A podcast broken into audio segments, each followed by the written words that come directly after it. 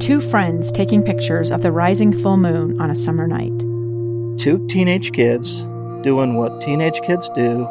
When a stranger with a gun and a death wish changed everything. It was violent, it was senseless, and I will never understand it, I will never accept it. I'm Amy Donaldson, and unfortunately, we're all too familiar with stories about how violence shatters lives. But what we rarely see is how they are rebuilt. In a new podcast, The Letter, we relive tragedy, but only so we can hear the rest of the story the struggle to reclaim lives, the realities of grief, and the possibilities of forgiveness. I believe in miracles. Sometimes I thought there are no miracles. Yeah, there are, and this is a big one. Follow the letter at theletterpodcast.com or wherever you get your podcasts. Ever snore so loud it registered as an earthquake, or you woke up with a throat as dry as the Sahara Desert and a headache that could stop a locomotive? Well, I've had all of these because I have sleep apnea. Hi, I'm Scott Mitchell. Yep, I wear a machine plugged into a wall attached to a hose every night. Sound Sleep Medical changed all of this for me, and they can do that for you. They specialize in providing oral appliance therapy for individuals suffering from sleep disorders. In many cases, oral appliances have proven to be as effective as CPAP machines in treating sleep apnea. The lack of sleep is a serious health risk and has been linked to heart disease, stroke, diabetes, and even depression. The oral appliance I got from Sound Sleep Medical has freed me from a hose. I can go anywhere and I've never slept better. Call Sound Sleep Medical today. Seriously, for a limited time, the first 25 people that call get a free consultation worth 200 bucks. Call 801-783-5451. It's 801 783 5451.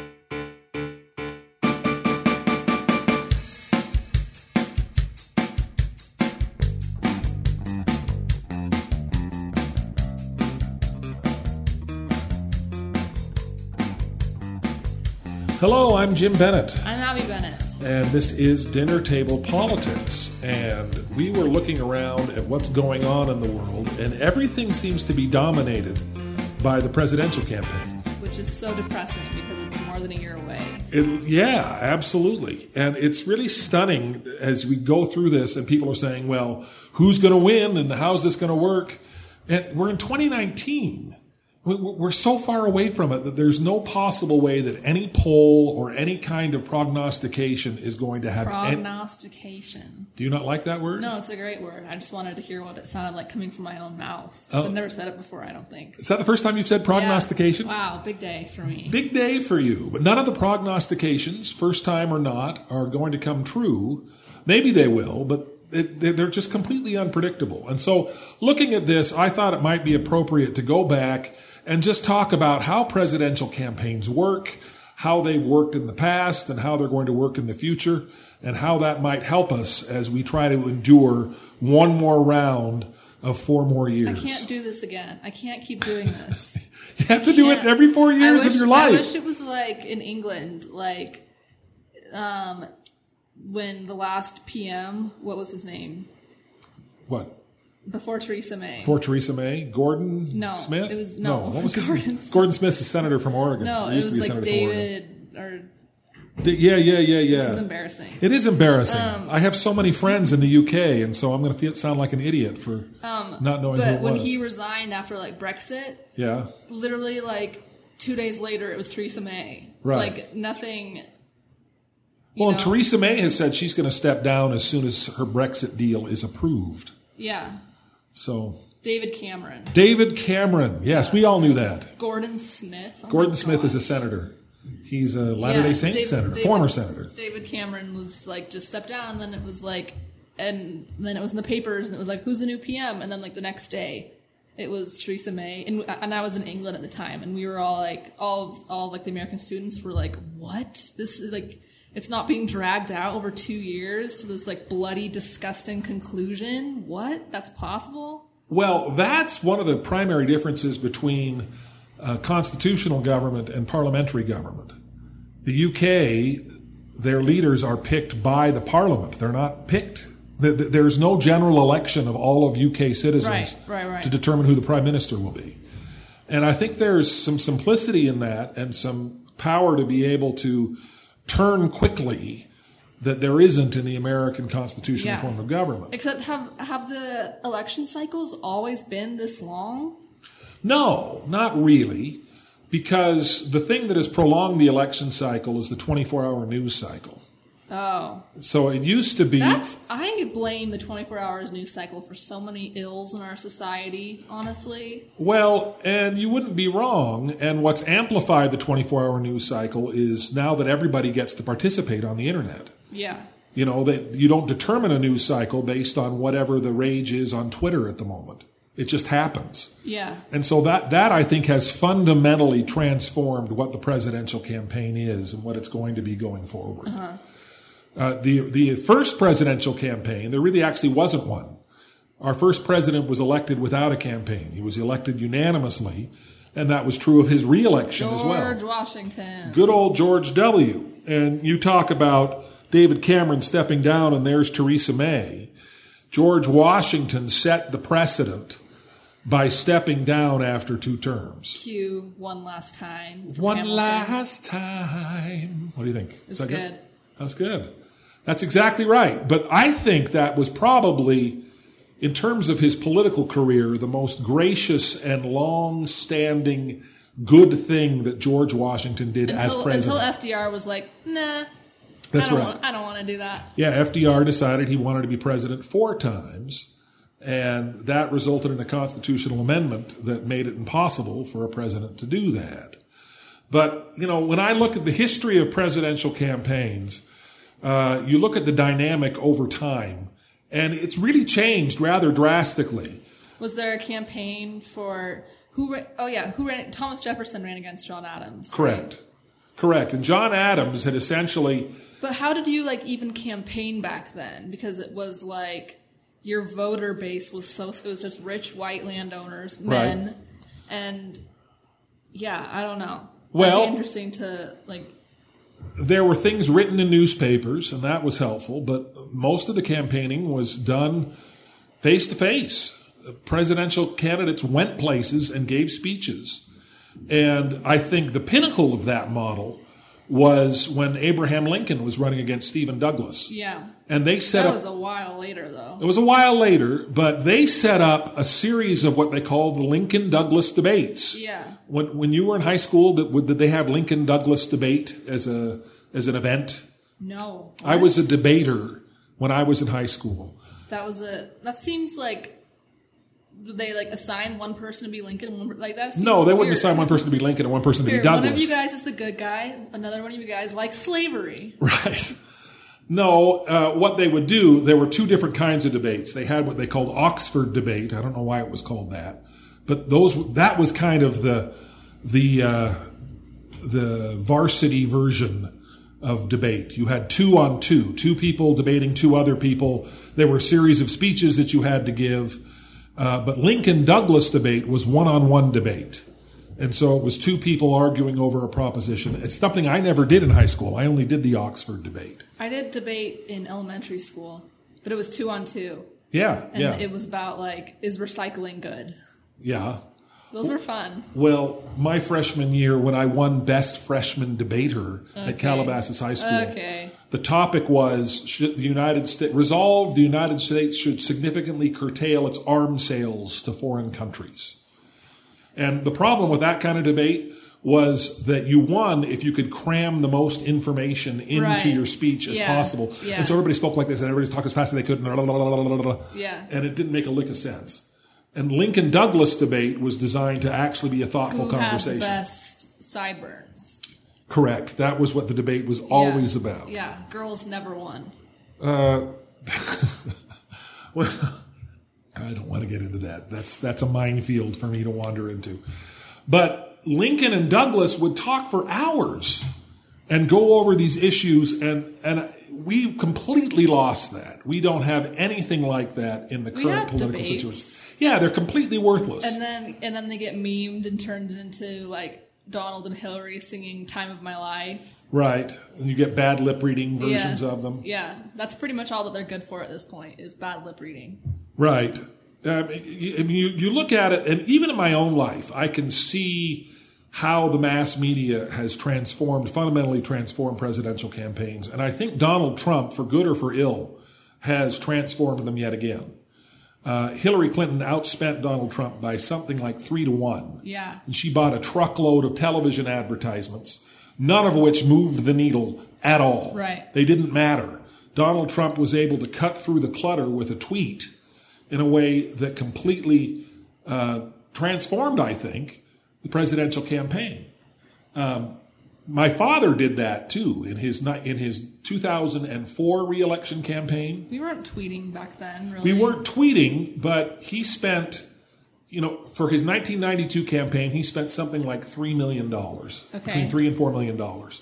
For his 2004 reelection, he spent one hundred thousand dollars Uh-huh. on media, and all he did was billboards that I got to design. Do you remember those billboards? Yeah. They were three words, and they were kind of a teaser campaign. It it would say "honest, humble, hairless," and it wouldn't say anything else. Hairless? Hairless. Oh, I was sorry, like, hairless. No, hairless. No hair. I was Uh, he like, was bald. yeah, I'm, intri- I'm intrigued because I don't know what that means. now, bold, brilliant beanpole, and then eventually it said Bennett for Senate.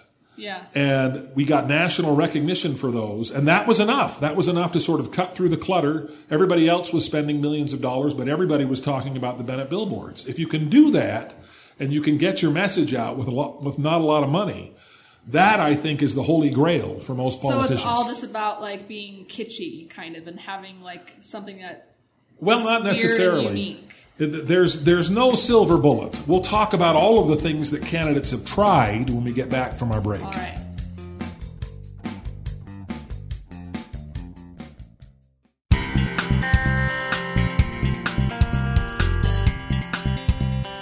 So, what would you say is the first televised presidential campaign? As in, like the candidates ran uh, As in- TV commercials for Yeah, themselves. as in television mattered. uh, when was TV invented? Um, If you ask Joe Biden, it was invented in 1929 when Franklin Roosevelt went on television to calm people down Oh, about yeah. the stock market crash. we talked about that Yeah. because the television. Television, well, it was invented by Philo T. Farnsworth, A right? Utahn, Haha, yes, I'm yes. so smart. his statue Oh. is on is in Is in the Capitol. Statuary Hall. You see, you've seen that statue. Yeah.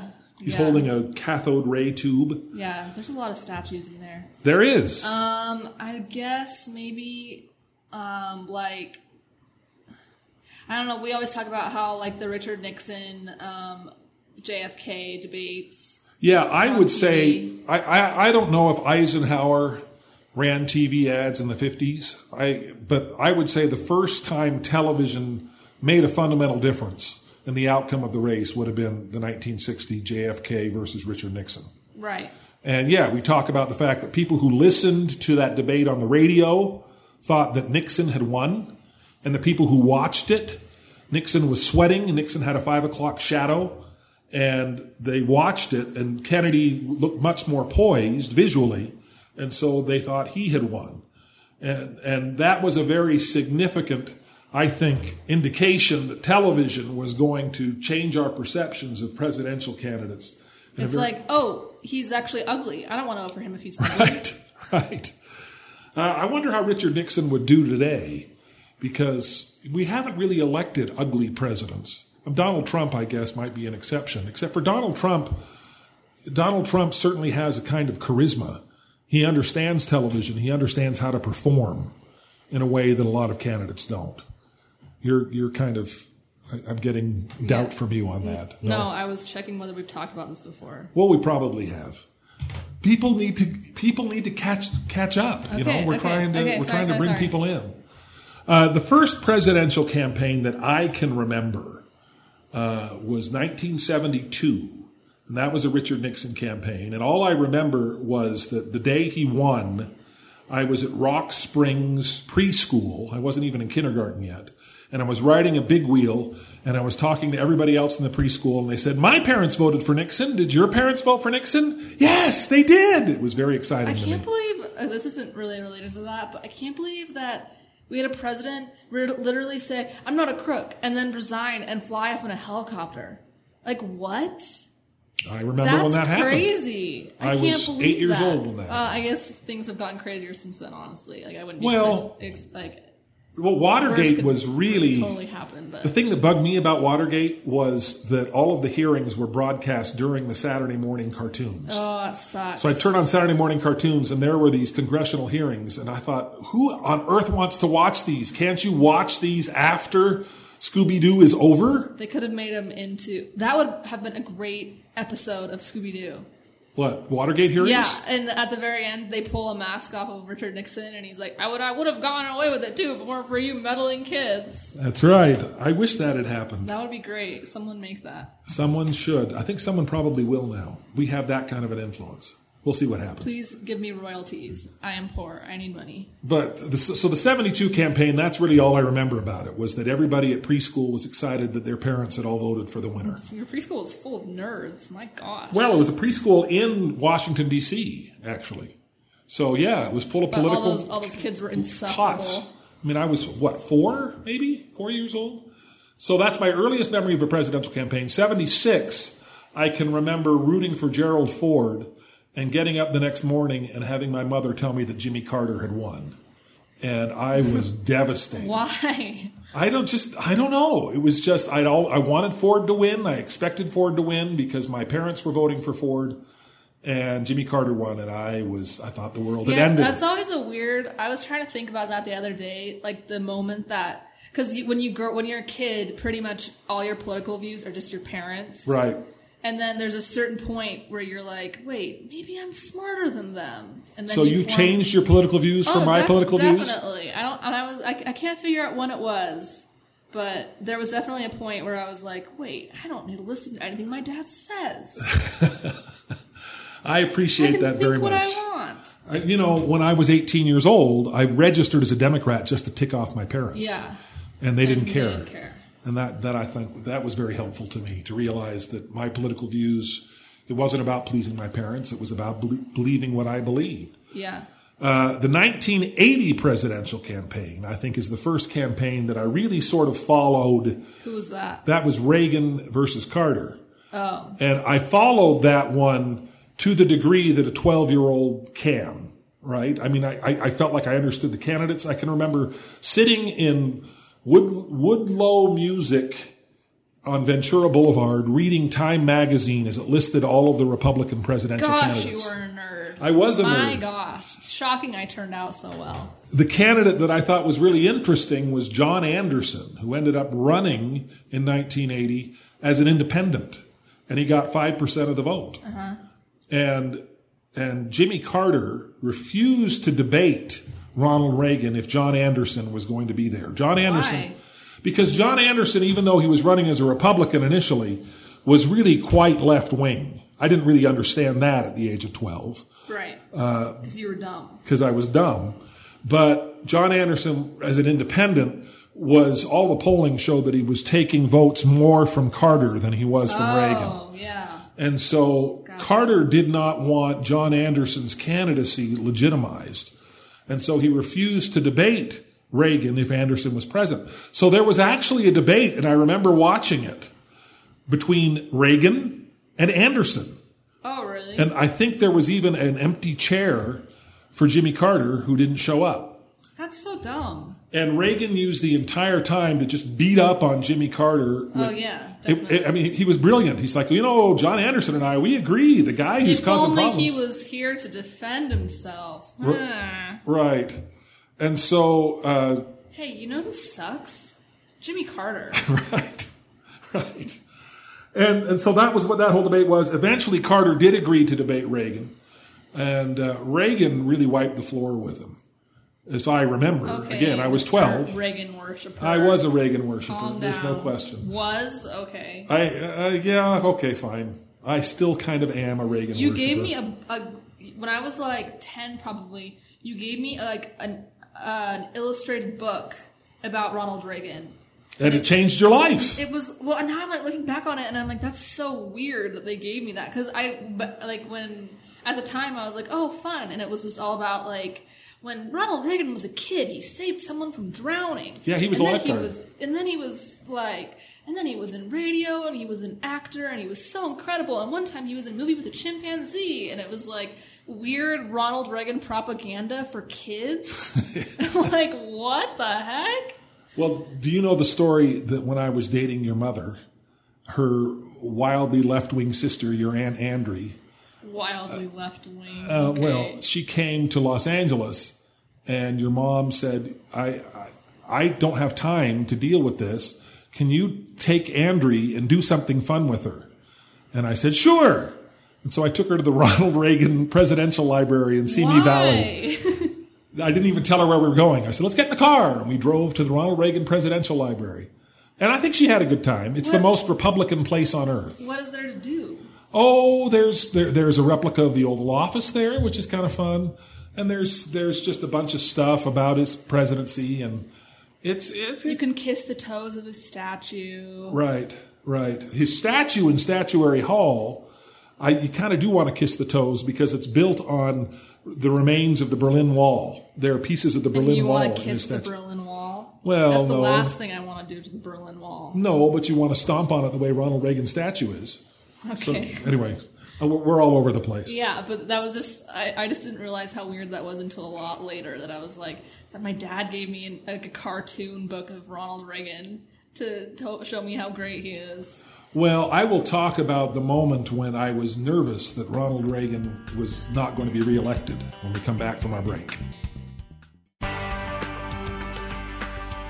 So, Ronald Reagan ran for reelection in 1984 as the oldest man to ever have been president. He was the same age that Donald Trump is now Yeah. and he um, he was way ahead on the polls throughout the entire Who thing. was he running against? Walter Mondale. Okay. Uh, you've heard, not heard of Walter Mondale? No, I I have can- not, so I'm assuming Ronald Reagan won. I, he did indeed. He won 49 out of 50 states. The only state he What? didn't win was was Minnesota, which is the state Mondale was from.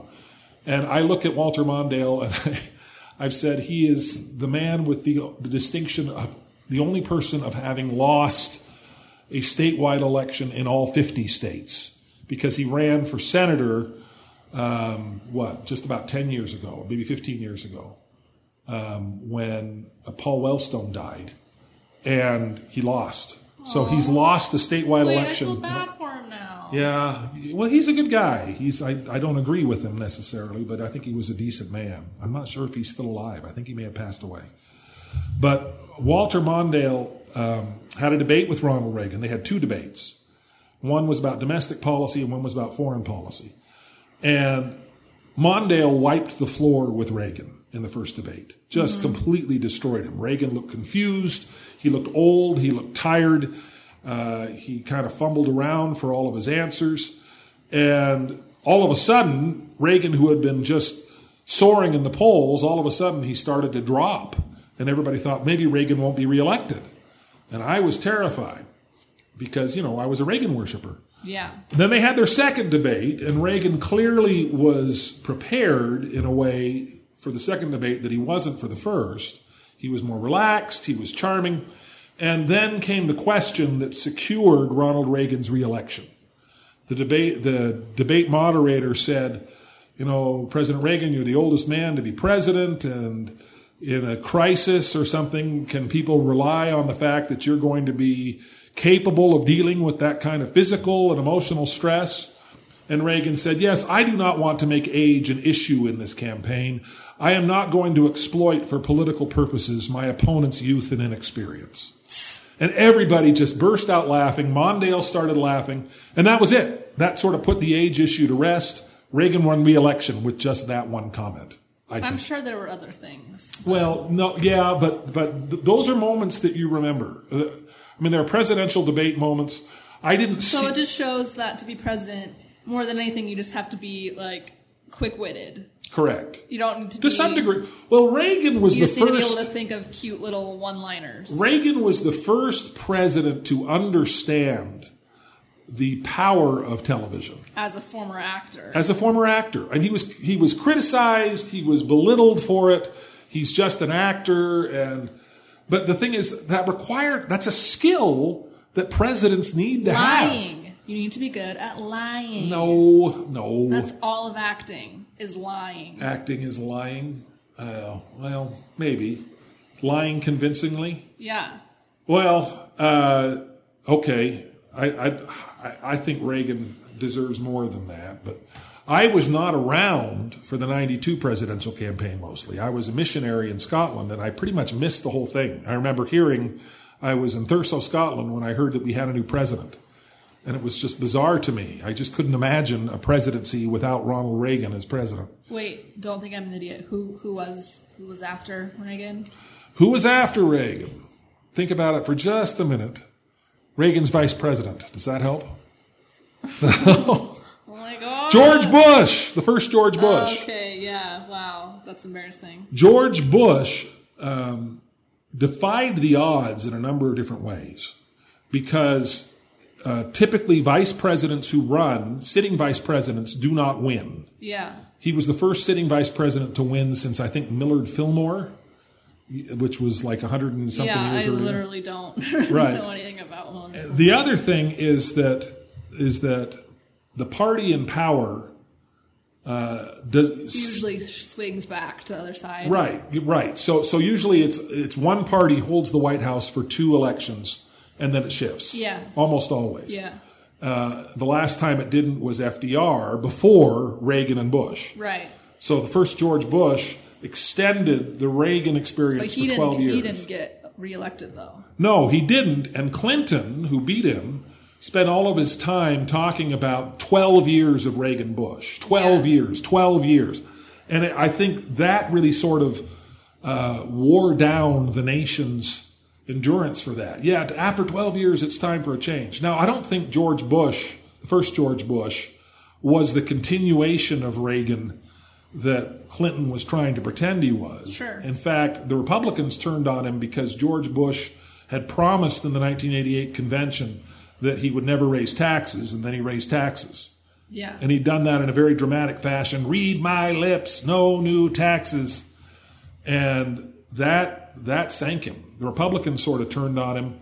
And the 92 campaign was a very depressing campaign for me. I went to try to get a Reagan, not Reagan, a Bush quail bumper sticker oh in California. my gosh. And there was no Bush Oh my Quail gosh. campaign office in California.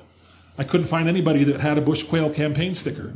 I don't I had to. Mo- people that have campaign bumper stickers, I just That was I don't know. 1992. I, haven't had one. people i just don't know who you're convincing you know no shade towards any of you that have them but i don't know Well, I tried very hard in 1992 to get one, and I got one. I, they mailed it to me. I thought it would make all the difference, and it didn't. The 1996 campaign between Clinton and Dole was the first campaign where I was actually, at least vicariously, actively involved. And by vicariously, I mean through my father, who was a senator at the time and who was picked by the Republican Senate conference to be the adult on the plane who traveled with Senator Dole to every campaign stop. oh So your gr- weird. yeah, your grandfather he was like campaigned. he was like his bodyguard Well, he wasn't his because bodyguard. grandpa's the worst person to have picked for a bodyguard Yes, that's probably true. He wasn't a bodyguard. He was. They, they, they said we you you need an adult in the room, Senator Dole. Campaigns are usually run by run by young, scrappy people. yeah Uh, his campaign manager was Scott Reed, who was in his 30s, I think. Uh, I mean, you, you had all of these kids who were volunteers, and then you had Bob Dole, who was a 70 year old man. And so they said, You need a, a grown up on the plane with you, and that was Dad. you need a friend You need a friend. And Dad went around with him, and uh, he said it was the most exhausting experience of his life. Campaigns are just a grind, they're just exhausting. Yeah. You get on a plane, you get off, you speak for 20 minutes, you shake a lot of hands, you eat some rubber chicken dinner, you get on another plane, you go raise money, you get, I mean, it's it's just. like touring like whenever you read um, autobiographies of rock stars and stuff they talk about touring they all hate it and they say it's, it's awful well, this is even less glamorous than touring. Is touring glamorous? Uh, well, yeah, touring, you get screaming crowds. I mean, you get a little bit of that on a- campaigns. they're exactly the same, basically. Well, except for rock stars don't have to go glad hand donors and do all that kind of face to face, one on one stuff. I guess unless they do meet and greets with their fans, Which, when was the last time you heard of Mick Jagger doing a meet and greet with his fans? people do. Are you kidding me? Like huge stars do them all the time. Oh, like Ariana okay. Grande, like you could buy meet and greets.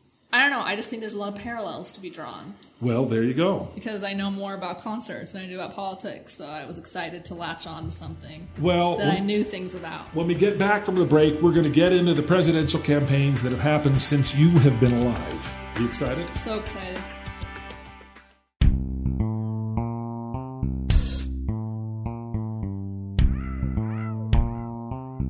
All right, here we go. Do you remember the presidential campaign of 2000 at all?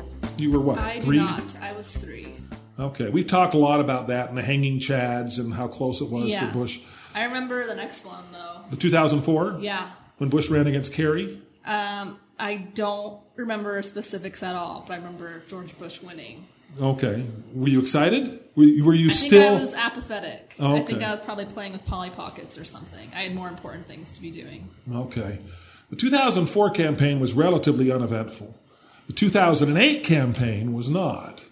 Uh, Barack Obama became sort of the kind of. I, I, I look at Barack Obama very similar to Ronald Reagan, not in terms of what they believed, because in many cases they were diametrically opposed, but in terms of that personal magnetism and charisma and connection with the voters. I'm reading uh, Michelle Obama's autobiography right now, Yeah. and I just got to the part where like she's meeting Barack and falling in love. Yeah. It's so cute, first of all, and yeah, she talks about how like from the very beginning, Bar- like Obama had this crazy like thing that would draw people to him. I don't know. It's so interesting to see. Well, uh, that I think, I mean, if you go to 2012 and Obama's reelection, uh, Obama was sort of cruising to reelection in the same way that Reagan was. His approval rating wasn't nearly as high as Reagan's was, but but everybody just assumed Obama was going to destroy Romney. And then in the first debate, Obama whiffed it. Re- I don't remember that. Oh yeah, it, it was all over the place. Even MSNBC admitted that Romney had beaten Obama in that first debate, and all of a sudden everybody was just thinking, "Oh wow, I don't know. That just kind of shows how I feel like debates don't matter at all Well, in presidential campaigns. the statistics would agree with you.